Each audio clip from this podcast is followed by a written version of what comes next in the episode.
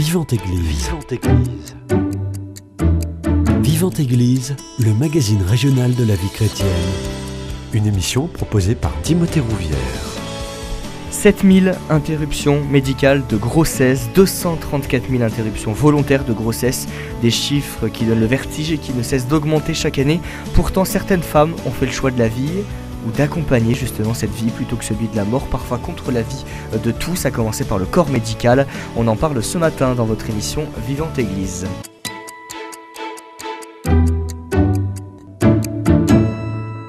Et pour en parler, j'ai le plaisir de recevoir Isabelle Dacrewright. Vous êtes membre d'Alliance Vita à Toulouse. Bonjour. Oui, bonjour.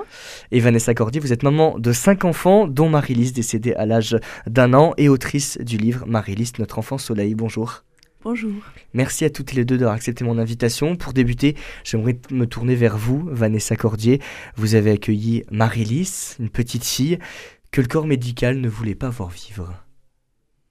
Oui, donc en effet, c'était notre quatrième enfant. Euh, qu'on attendait. Donc, euh, lors de la deuxième échographie, dite euh, celle de dépistage, qui porte bien son nom, de morphologie, a été diagnostiqué un, problème au cœur, ainsi qu'un rein trop petit. Donc, cette concomitance de deux soucis faisait suspecter, à juste titre, un syndrome polymalformatif euh, donc l'annonce, euh, ça a été un réel choc pour nous. Euh, les médecins ont tout de suite eu un discours très négatif, pessimiste, en disant que ça pourrait être un syndrome donc très lourd, très difficile à porter pour l'enfant, pour la famille, les parents, la fratrie. Et du coup, nous ont fortement incité à l'IMG, interruption médicale de grossesse, euh, donc nous, notre première action a été euh, déjà, on, enfin, on s'est focalisé sur euh, sa vie, ses chances de survie, plutôt que sur la maladie, en se disant est-ce que cette opération du cœur déjà, est-ce qu'il y a une opération possible? Est-ce que le cœur est opérable? Est-ce qu'elle pourrait survivre? Donc a priori oui. Du coup, les médecins nous ont dit que, bon, du coup, n'était pas forcément légitime sans syndrome identifié. Mmh. Euh, et donc au début suspecté un autre syndrome, syndrome de George, qui n'était pas celui-ci finalement. Et nous aussi, aussi proposé la myosynthèse, que nous avons aussi refusé, euh, en se disant que bah, déjà c'était euh, invasif pour l'enfant de ressentir cette aiguille alors qu'il est dans son nid douillet. Il y avait un risque de fausse couche prématurée. Mmh. Moi, je voulais pas aussi qu'on mette une aiguille dans le ventre. Et on s'est rendu compte que c'était un peu un mensonge, un leurre, parce que même si euh, donc les syndromes suspectés, les anomalies génétiques étaient... Euh, enfin, si le test était négatif, euh, qu'est-ce qu'on fait? Il pouvait quand même y avoir une maladie, ce qui a été le mmh. cas. Hein, ce n'était pas le syndrome suspecté au début. Il y a tellement de maladies aujourd'hui, orphelines ou autres, ou de, de, génétique ou anomalies, que l'IMG ne peut pas tout tester. Donc même s'il restait négatif, il reste toujours une, une incertitude. Quelle a été justement la, réaction des médecins face à votre refus, celui de votre mari, de cette interruption médicale de grossesse? Donc au début, ils ne comprenaient pas, ils ont un discours donc très noir. Je me souviens des mots du cardiopédiatre, hein, celui qui regardait le, cœur, euh, qui nous a dit votre vie va être comme un cauchemar. Donc cette parole qui vraiment a résonné euh, lancinante hein, en moi pendant de, nombreuses semaines, euh, que ce serait très lourd, des bébés qui savent pas téter, qui sont très fragiles, qui sont censés être hospitalisés. Euh, et donc, du coup, c'est vrai, j'avais très, très peur. Il m'a même dit tuer n'est pas un péché. Donc là, ça m'a fait sortir de mes gonds. J'ai pas trop compris. Et en nous disant aussi que c'était pas si grave, qu'on pouvait faire une interruption médicale pour beaucoup moins important, par exemple un bec de lièvre. Mmh. Donc on ne s'est pas du tout senti compris. Et, alors qu'on disait pour nous, la médecine, c'est être là pour accueillir, soigner les patients et pas pour évacuer le problème. On attend soutien à votre part, dire que vous allez vous occuper de notre enfant. et non s'en débarrasser, me demander vraiment de, de, le tuer. quoi. Et puis avec tout ce que aussi peut receler l'IMG en termes de, de, côté d'actes très, très brutal et même barbare hein, pour une femme. J'ai eu l'occasion récemment d'échanger avec une, amie qui a eu à vivre un IMG. Et c'est vrai que les, une fois que la date est, fixée, les jours d'attente euh, insupportables, elle dormait plus et au moment d'arriver, elle pouvait pas quoi. S'évanouit, elle a vomi, enfin là tu, on dit des décalements, enfin c'est vraiment. C'est un vrai choc. Barbare, barbare pour la, femme de, demander ça, quoi. C'est inhumain. Euh, on a son notre enfant entre nous qui vit que. Je me disais, voilà, bon, même si elle a des soucis, elle est bien dans mon ventre, on va la laisser tranquille et on verra ce qu'il en est. Et on l'accueillera. Et quand on vous a annoncé justement ce, ce diagnostic, la deuxième échographie, votre regard sur votre bébé a changé? Bah, j'avais très peur, puis toujours le discours aussi technique euh, bon, des, médecins, je pense qu'il se peut-être aussi qui se carapace derrière ce discours euh, médical, qui pour moi était très froid, euh, déshumanisé avec ces termes CC, communication intraventriculaire, enfin CIV, enfin voilà, des choses qui nous parlaient pas trop. Mmh. Et du coup, c'est vrai que c'était. Euh, moi, je j'attendais plus mon bébé. J'attendais un. On m'a dit que ça serait peut-être une maladie bleue, des enfants sous-oxygénés. Donc, j'imaginais un schtroumpf bleu, un enfant dans une bulle stérile. Enfin, voilà, plein d'images, l'imaginaire inconscient qui arrive. Et c'était plus un, bébé. Donc, euh, j'en avais. Même je lui en voulais à ce bébé de me faire tant souffrir. J'avais tellement peur de ce qui arriverait à la naissance on me séparait de mon enfant tout de suite pour voir ce qu'il avait, est-ce qu'il vivrait, est-ce qu'il aurait un bec de lièvre, ce qu'ils n'avaient pas arrivé à voir pendant les échographies. Donc beaucoup de questions et euh, j'avais très très peur et même il y a des fois j'espérais une fausse couche euh, naturelle ou mmh. même euh, je me disais bon peut-être l'IMG quand même au moins ça me libérait de, cette angoisse face à ce qui nous attend. voilà donc j'étais dépossédée et les médecins m'ont volé mon bébé mais heureusement, j'ai été accompagnée pour euh, me réapproprier ce bébé et comprendre que ses émotions étaient légitimes. Comment ne pas avoir peur quand on annonce ça à une, maman? Et vous avez été accompagnée par euh, Isabelle Dacroix, qui est juste ici, et Mère de Miséricorde. Euh, dans quelle mesure ils vous ont accompagné Ils vous ont aidé dans cette épreuve? Oui, ils sont super. On a beaucoup de chance voilà, d'avoir de telles structures. je ne sais plus comment j'ai entendu parler de Mère de Miséricorde probablement aussi, aussi, ce qui est important, je pense qu'on avait, on s'était renseigné sur ce sujet avant de, avant d'avoir des enfants, lors de la préparation mariage. Euh, à Paris aussi, euh, on avait, j'avais accouché euh, à la maternité des petites sœurs à Sainte-Félicité, mmh. les maternités catholiques. Et donc, il y avait des préparations à la naissance, préparation spirituelle, et il y avait notamment aussi ce sujet, si l'enfant est atteint d'un handicap, qu'est-ce qu'on fait? Donc en théorie, ok, on l'accueille, mais après en pratique, euh, c'est pas si simple. Donc c'est bien de, je pense, que ça nous a beaucoup aidé d'en avoir, parlé avant à deux, en se disant qu'on l'accueillerait quoi qu'il arrive, à froid, un pas sous choc de l'annonce et des émotions, et de faire confiance aussi en la sagesse de l'Église, experte en humanité, si elle propose ce chemin euh, qui est douloureux hein, et dur, ça n'a pas été facile, mais que c'est porteur de vie derrière.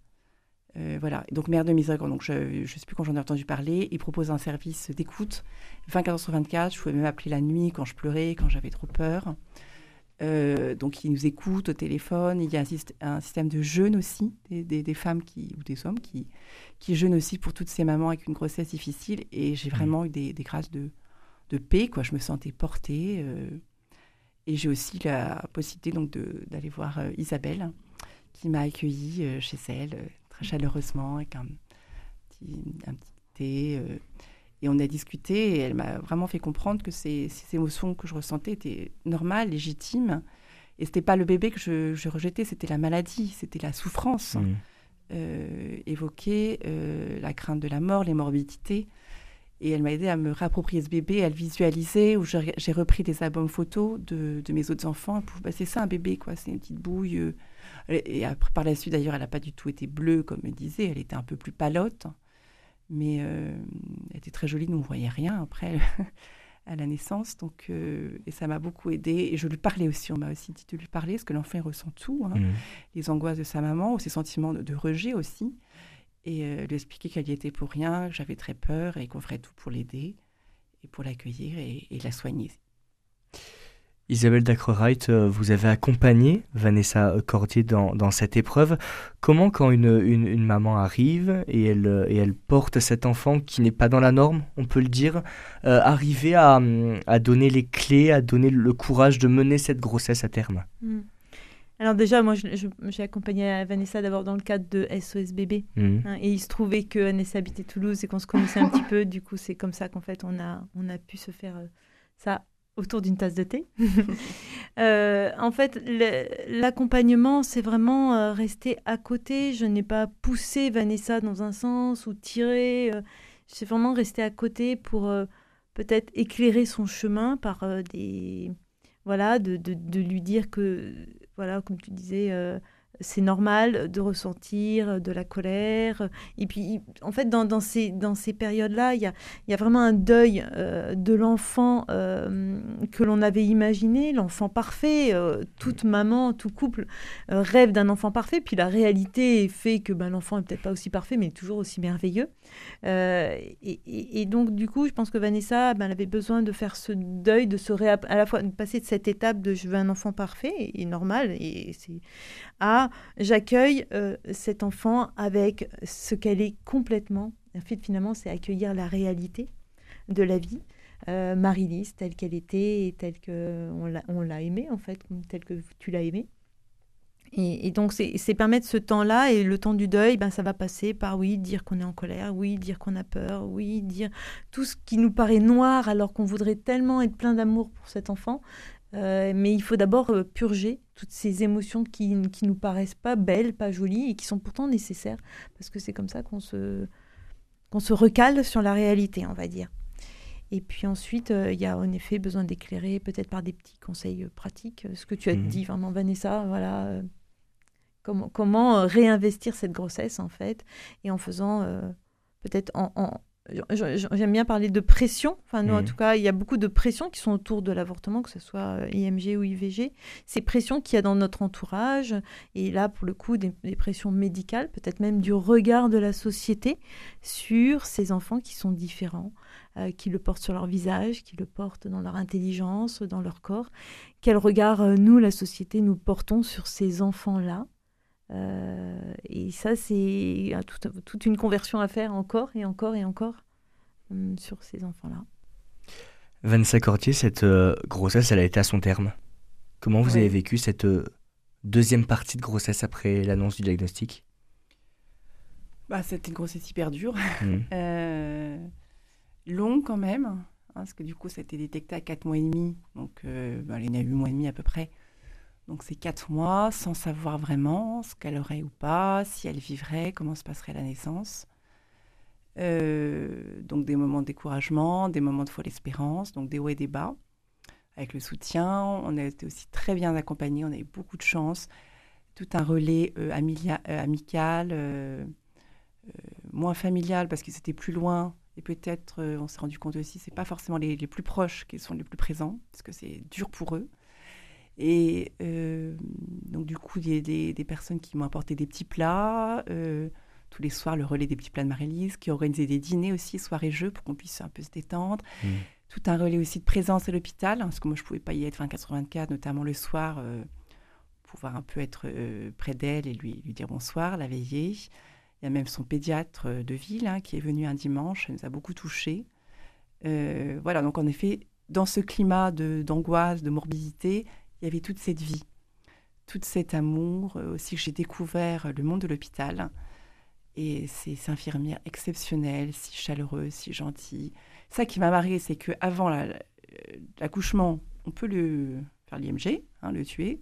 Et après, alors on fait tout pour bien s'occuper du bébé, nickel. Enfin, c'est vraiment à une seconde près. Et après, c'est vrai qu'ils s'en sont vraiment très, très bien occupés. On lui a donné toute sa chance. Elle a été opérée a un an. Bon, finalement, le, ça n'a pas marché. Donc voilà, donc une grossesse difficile, mais euh, j'étais ayant la chance d'avoir la foi. J'ai aussi hmm. beaucoup euh, prié. Dès le premier soir de l'annonce d'échographie, on a eu un texte fabuleux. J'ai plus la référence là, mais c'était des phrases tellement fortes qui nous rejoignaient. Euh, nous sommes terrassés, mais non pas effondrés. et aussi ce trésor que nous portons en nous Hein, qui, euh, qui, donnera beaucoup de fruits. Enfin voilà, en gros le résumé de ce texte. J'ai plus les phrases exactes. Mais voilà, donc je, savais que juste après l'échographie aussi, on était allé euh, à Saint-Jérôme, qui était église juste à côté dans le centre-ville, euh, à l'adoration et simplement voilà, confier cette grossesse, cet enfant en pleurs. Et voilà, le Seigneur va vraiment être présent par tous ces relais d'amour autour de nous. Il y a eu des clins d'yeux, il y a eu des, un petit miracle à un moment à l'hôpital. Donc j'ai vraiment été beaucoup portée et je me dis, moi qui étais sensible, anxieuse, Mm. pff, j'ai tenu le coup avec mon mari aussi. La chance aussi qu'il soit présent avec moi, qu'on soit d'accord aussi, qu'on ait le, le même choix, et le, la même euh, position. Et euh, ça, c'est aussi très important. Mm. Mais C'est pas toujours le cas euh, des femmes qui, qui, qui décident d'accueillir la vie euh, fragile, euh, blessée. Euh, pour certains hommes, c'est compliqué en effet de, de tenir à côté. euh, dans, dans, dans Regarde un papa, il y a, il y a beaucoup de, de, euh, de- Ils envisagent beaucoup cet enfant qui va être grand Il et qui projette va quelque chose sur Voilà. cet enfant. et, et, et de, et qu'est-ce qui va devenir dans la vie, qu'est-ce qu'il va y avoir de, re- de cet enfant face au monde en fait. Mm. Et souvent c'est plus compliqué pour un homme de rester et d'accueillir ce handicap, cette fragilité. Mais Il y a beaucoup d'hommes qui choisissent la fuite, Oui, la fuite. Mm. Mm. ou sinon ils se, ils se coupent totalement. Ils peuvent s'enfermer Mm. euh, sur eux-mêmes, mais fréquemment on voit des femmes qui élèvent seules leurs enfants handicapés. C'est euh, Ah oui. assez fréquent finalement. Euh, mais euh, on peut pas jeter la pierre à ces hommes, c'était pas dans leur capacité de, de- de tenir ça. C'est ça. Ça leur renvoyait vraiment à quelque chose de, de leur impuissance, à donner euh, une vie qui pouvait euh, affronter la vie. Enfin, j'avais envie de dire ça. euh, C'est et des femmes courageuses.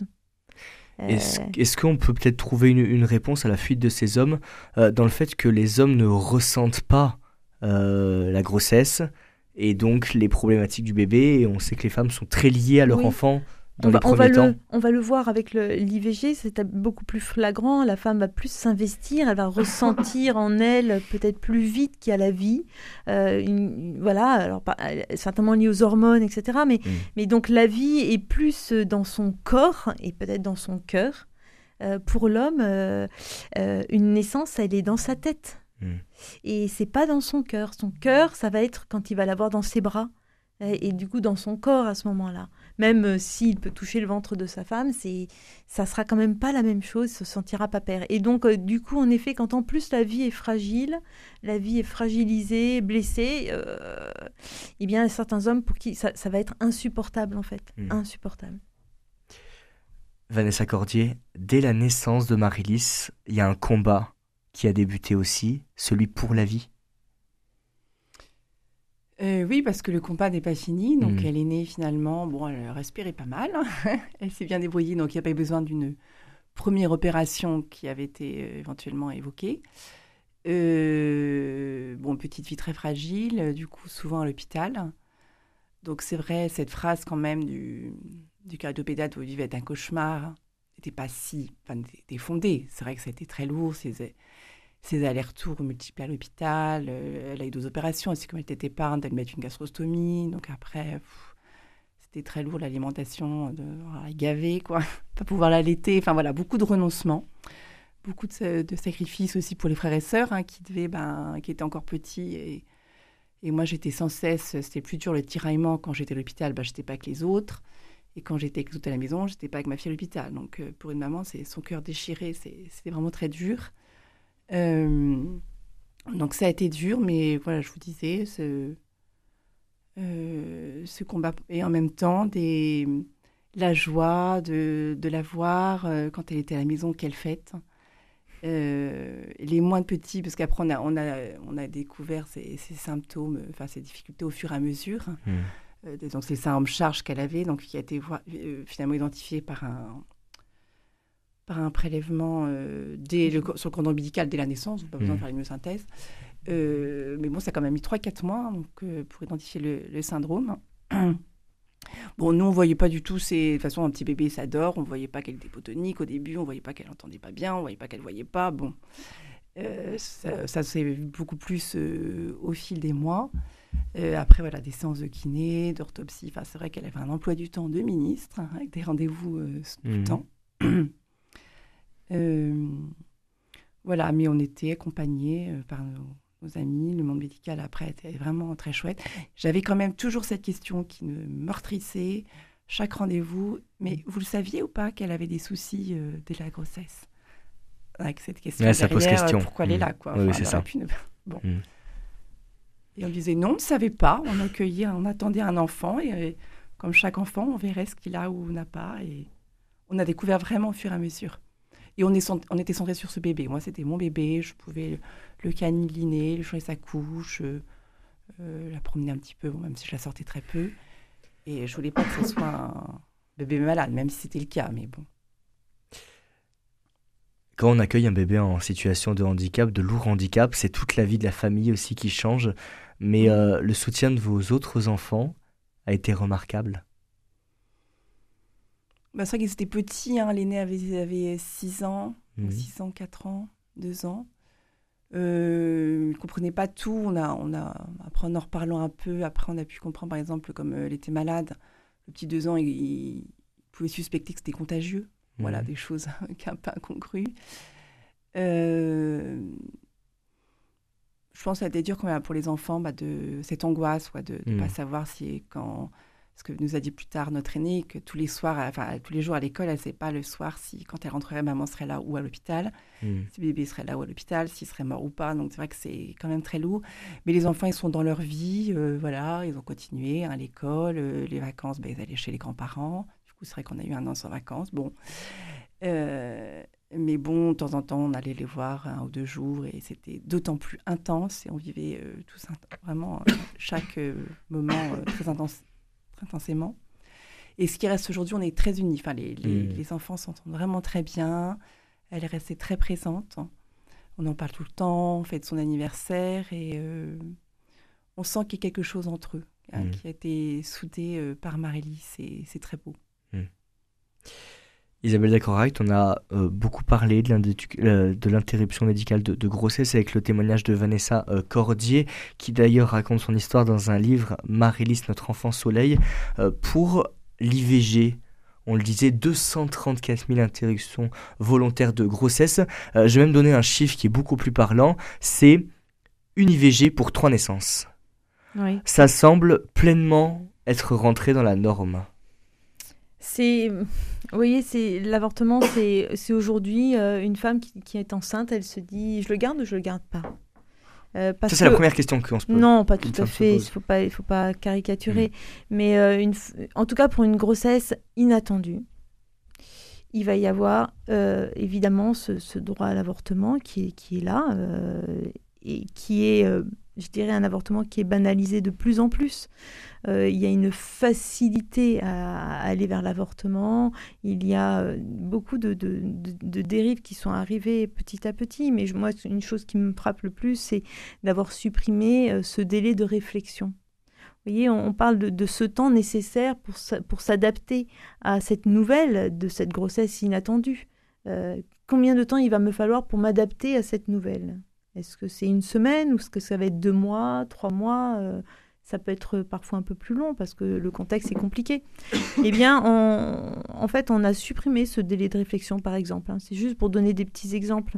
Euh, on rallonge aussi le temps. Euh, voilà, le, le voilà, avant, on pouvait avorter pour jusqu'à 12 semaines. Maintenant, mmh. depuis un an, c'est 14 semaines de grossesse. Donc, en fait, plus ça va, c'est un peu une espèce d'escalade. Euh, donc c'est dans le paysage. L'avortement est dans le paysage. Euh, on a ce choix. Il y a des femmes qui disent euh, Mais s'il n'y avait pas ce choix, je le garderais. Mais mmh. là, j'ai un choix devant moi. Il faut que je, il faut que je décide c'est l'un ou c'est l'autre. Et puis ah bon bah voilà donc ça c'est en effet ça c'est la réalité on est face à ça à ce choix mais ce qui est peut-être plus tragique peut-être c'est aussi toutes ces pressions qui peuvent que, vivent les femmes euh, dans, dans, l'avortement. Fréquemment, je dirais, la, la, majorité des avortements se passent entre 20 et 29 ans. C'est l'âge où la femme est la plus fertile. Euh, c'est voilà. Et c'est l'âge où peut-être euh, le projet d'avoir un enfant euh, et, attend, ce télescope avec les études, avec mmh. la carrière professionnelle, avec et puis aussi peut-être une instabilité au niveau relationnel encore. Mmh, hein. Affective aussi. voilà. Mmh. C'est plus facile de garder un enfant qui arrive de façon imprévue si on sait que notre relation est stable, par exemple ou si je sais que bah voilà, je suis installée. mais euh, plus on va avoir des critères en moins et plus ça sera compliqué. Par exemple, on voit que le taux d'avortement est plus élevé en fonction de la précarité. Donc ça veut dire qu'une femme qui n'a pas d'argent, eh ben, elle est plus d'une certaine façon poussée à l'avortement. C'est une forme de pression en fait. Hein. donc c'est une question d'argent. Et justement, qu'est-ce que vous avez à, leur répondre à ces, à ces femmes qui se posent la question de l'avortement euh, parce qu'elles ont peur de ne pas avoir les, ressources, euh, l'énergie, mm. le, courage d'élever cet enfant euh, dans une relation qui est instable? Alors, c'est marrant de parler de courage. C'est vrai mm. que c'est courageux de garder, d'aller, de, d'aller. on voit Vanessa, mais, mais une jeune femme qui décide de garder son enfant, c'est courageux. Enfin, moi, je trouve que c'est courageux. vous savez ce qu'elles disent? Elles disent, mais si je le garde, c'est égoïste. Mm. Vous voyez à quel point on a, tourné le, truc. En mm. fait, finalement, elle va. Dans quelle mesure ça le serait alors? Ça serait égoïste. Mm. Mais en fait, c'est ça, c'est la question qu'on leur pose. Mais pourquoi c'est égoïste de mm. garder son enfant? Bah Parce que je ferai quelque chose que j'ai envie de faire et que je ne m'autorise pas à faire parce que le regard de la société dit qu'à 17 ans, on ne peut pas avoir un enfant, parce que tu n'as pas de travail, parce que...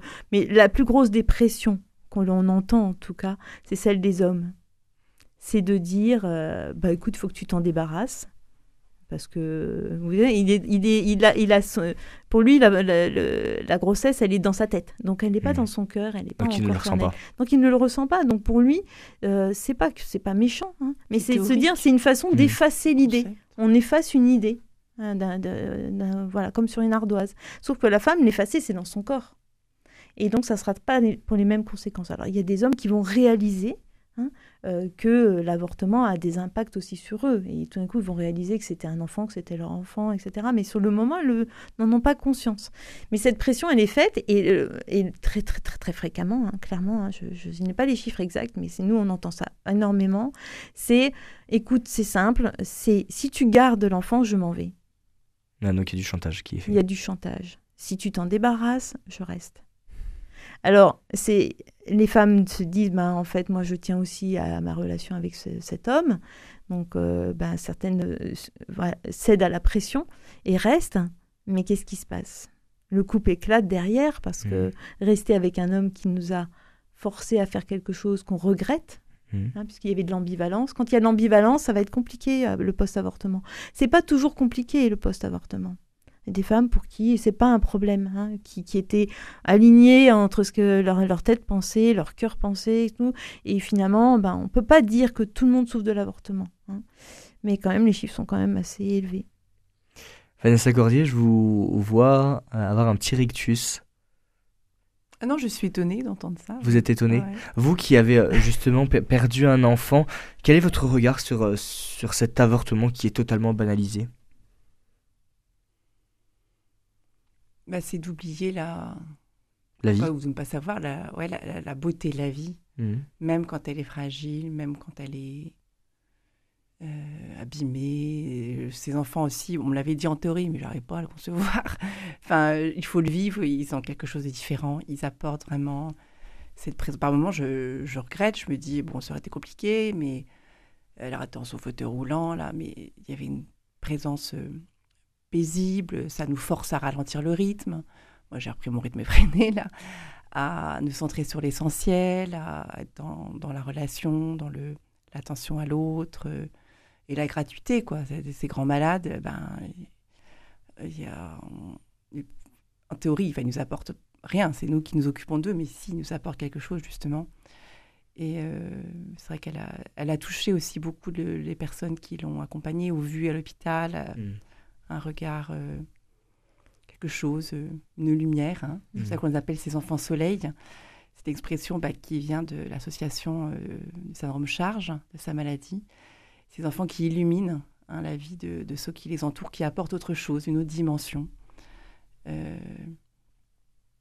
en fait, ça, la fragilité de l'autre nous reconnecte à notre propre fragilité. Euh, vous voyez, euh, quand on croise une personne handicapée, que ce soit psychologique, psychiatrique, enfin intellectuellement, on va dire, ou physiquement, nous aussi, on a des fragilités. Nous aussi, euh, on a des choses cabossées en nous. Et ça nous reconnecte, ça nous reconnecte en, humanité. Et on a besoin les uns des autres. Parce que le jour où je ne prends plus soin des autres, qui je suis? Je suis dans l'individualisme, je suis dans auto-centré. Or, on est, on est fait pour la relation. Et cette relation, elle est dans la solidarité, dans l'entraide, dans l'accueil de la différence. Et c'est ça l'humanité. Est-ce que les avortements seraient pas aussi motivés par la peur du regard de l'autre? Oui, bien sûr. Oui. Comment arriver justement à se détacher, Vanessa Cordier, je me tourne vers vous, de, du regard de, de, l'autre parce que l'enfant n'est pas comme les Mm. trois précédents que vous avez eus, par exemple, ou d'autres Mm. enfants qu'on pourrait croiser euh, dans notre quotidien? Bah, c'est vrai que le, handicap euh, dérange. hein, euh, moi, je vois, ça nous est arrivé, où les personnes, euh, sachant dès ma grossesse ou après quand elle est née, qui changeaient de trottoir.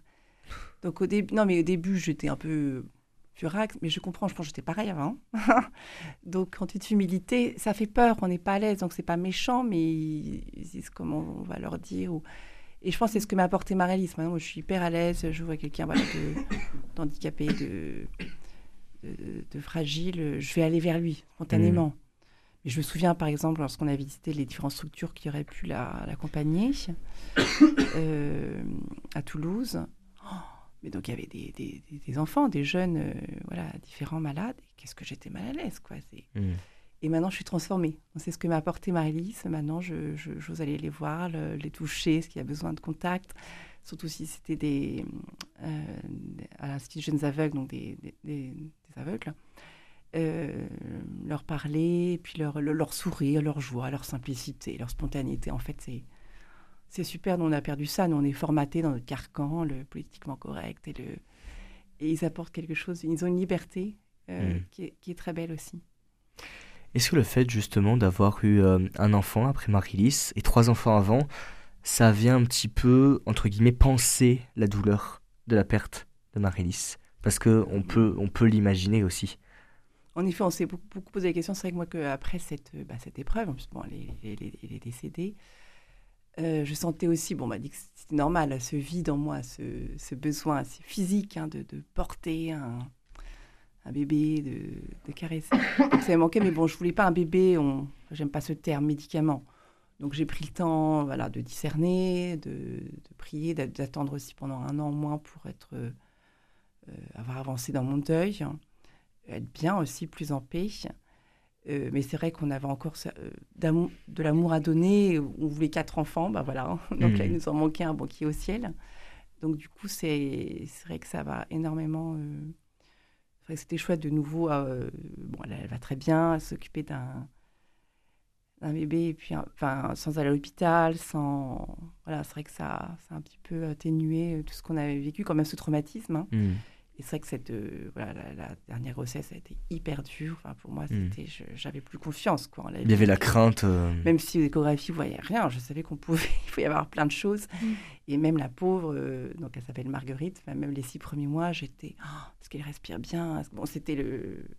J'en avais conscience, je me suis fait accompagner pour euh, parler, lui expliquer, mais c'est vrai qu'on est marqué, quoi. Ça laisse Mm. pas un thème, il y a vraiment une blessure, un traumatisme quand même de. D'ailleurs, c'est une enfant qui est jamais malade et je pense qu'inconsciemment, euh, Ah oui. si elle est malade, maman a trop peur. Bah non, non, elle est grande. Mais voilà, c'est vrai que. Mais ça apporte aussi beaucoup de choix, c'est vrai, dans, dans la maison aussi pour les, les frères et sœurs de. Voilà, de, Et puis- la vie continue et on peut de continuer à donner la vie. euh, En fait, une espèce de, résilience, en fait. hein. On traverse ces, blessures, on, en sort et peut-être on en sort grand- grandi parfois, euh, ou, même peut-être investi d'une nouvelle mission, quelque chose qui, est un peu nouveau dans notre vie parce qu'on a été confronté à cette fragilité-là. Et ça nous oriente en fait dans, nos choix. C'est pas, c'est pas, ça passe. Enfin, vous voyez, quand des, épreuves comme ça passent dans nos vies, que ce soit même l'avortement tout court, hein, euh, ça, vient euh, bousculer notre quotidien et on, on traverse ça et parfois on peut en faire un, un talent en fait, quelque Mhm. chose qui va nous rendre sensibles, sensibles au handicap par exemple pour euh, Vanessa, mais sensibles à la vie, sensibles à la à l'accueil de, de- voilà, de, ça, ça va dépendre de chaque personne en fait. Mm. Vanessa Gordier, s'il y a une chose que vous voudriez qu'on retienne de votre témoignage, ce serait quoi? Bah, toute vie est, est belle, vaut la peine d'être vécue. Et euh, l'amour maternel est tellement puissant que voilà, on y arrive. C'est cet amour qui nous permet de, de dépasser les difficultés. Mm. Euh, voilà, ça, ça reste un enfant et quel qu'il soit, enfin, euh, notre rôle de parent, bah, c'est là, c'est d'être là pour l'accompagner. C'est notre grande paix, là, aujourd'hui. Je pense que ça m'a aussi aidé pour le deuil, euh, de savoir qu'on l'a connue, vivante, qu'on a pu, qu'elle nous a connus aussi. Hein. Mhm. elle nous a un peu vus quand même, un peu entendus, et euh, qu'elle a été aimée. Hein. et c'est ça le rôle des parents. Et euh, elle a reçu de l'amour. Et je, je pense que bon, elle a, un peu souffert forcément, etc. Mais je pense qu'elle a, elle a été heureuse. Elle a une belle mhm. vie parce qu'elle a vraiment senti cet amour. Et pareil, dès que j'arrivais à l'hôpital, euh, alors était censée pas bien entendre et pas bien voir, elle ouvrait les yeux, elle se réveillait, donc elle sentait que sa maman était là. Et euh, donc voilà, la, vie est belle et l'amour donne des forces et n'ayons pas peur. quoi. Le chemin peut être difficile. Hein. Euh, de toute façon, on sait que être parent, c'est difficile aussi. Et, mais mais c'est beau, ça vaut le coup. Isabelle Dacroreis pour clôturer Oui, moi je dirais de se donner le temps de, de parler, de réfléchir, de se faire accompagner avant de mhm. prendre une décision qui pourrait être, euh, en tout cas radicale. Et donc ce temps, le, donner le temps. Oui, on n'en a pas parlé parce que ça, ça marque notamment un, IVG. Bon, on le disait, mhm. certaines femmes euh, sont en accord avec euh, la tête, le corps et le cœur, mais pour beaucoup, euh, au-delà de l'acte médical, il y a un vrai traumatisme aussi. Mmh. Bah, il y a un deuil de l'enfant, on a perdu un enfant, même si c'est lié à un IMG, à une IVG, etc., ou une fausse couche, la femme va le vivre de la même façon. Elle a perdu un enfant. Hein, voilà. Et donc c'est ça qu'il faut accompagner, c'est ce deuil euh, de la périnatalité, on pourrait dire. Mmh. Vous disiez être accompagné. Il y a d'ailleurs des formations qui sont proposées par Alliance Vita. C'est le petit moment pub. On vous écoute. oui, bah parce qu'en fait, euh, je pense que sur ces sujets-là, c'est important de, connaître le sujet, peut-être de savoir aussi comment écouter ou comment parler de ces sujets-là. Et Alliance Vita euh, vous fait en mois de janvier. Euh, l'Université de la vie depuis des années et à Toulouse de nouveau et dans d'autres villes. Vous pouvez regarder sur le site internet l'Université de la vie à partir du 15 janvier, les lundis. Merci beaucoup pour ces précisions. Merci à toutes les deux. Merci Vanessa Gordier pour avoir euh, accepté de nous partager votre, votre histoire. Je rappelle le, titre de votre livre, Marie-Lys, notre enfant euh, soleil. Vous savez, nous vivons notre radiodon, la restauration. Là, on vient de parler pendant... Euh, 40 minutes de la restauration de la vie, euh, parce que quand on accueille aussi euh, un enfant euh, en situation de handicap, un enfant qui est malade, c'est la victoire de la vie sur la mort malgré les difficultés. la restauration, c'est justement ce mot qui nous conduit pendant trois jours sur Radio Présence. Vous savez, nous avons besoin de vos dons pour continuer à vivre et continuer à vous proposer des témoignages comme celui de Vanessa Cordier que vous venez d'entendre. Un numéro à connaître, le 05 62 48 63 00. Sinon, vous pouvez faire un chèque directement, que vous nous envoyez à l'adresse suivante 4 rue euh, des Feuillants à Toulouse, ou sinon vous avez un site internet www.radioprésence.com où vous pouvez donner euh, en ligne. Vanessa Gordy, merci beaucoup. Merci à vous. Isabelle Dacorite, merci à vous. Merci Timothée. C'est la fin de cette émission Vivante Église. Si vous souhaitez la réécouter, elle est d'ores et déjà disponible sur notre site internet www.radioprésence.com. Passez une très belle journée à l'écoute de notre antenne. Cette émission est disponible sur CD. Commandez-la en téléphonant au 05 62 48 63 00 05 62 48 63 00 ou par mail à contact@radioprésence.com.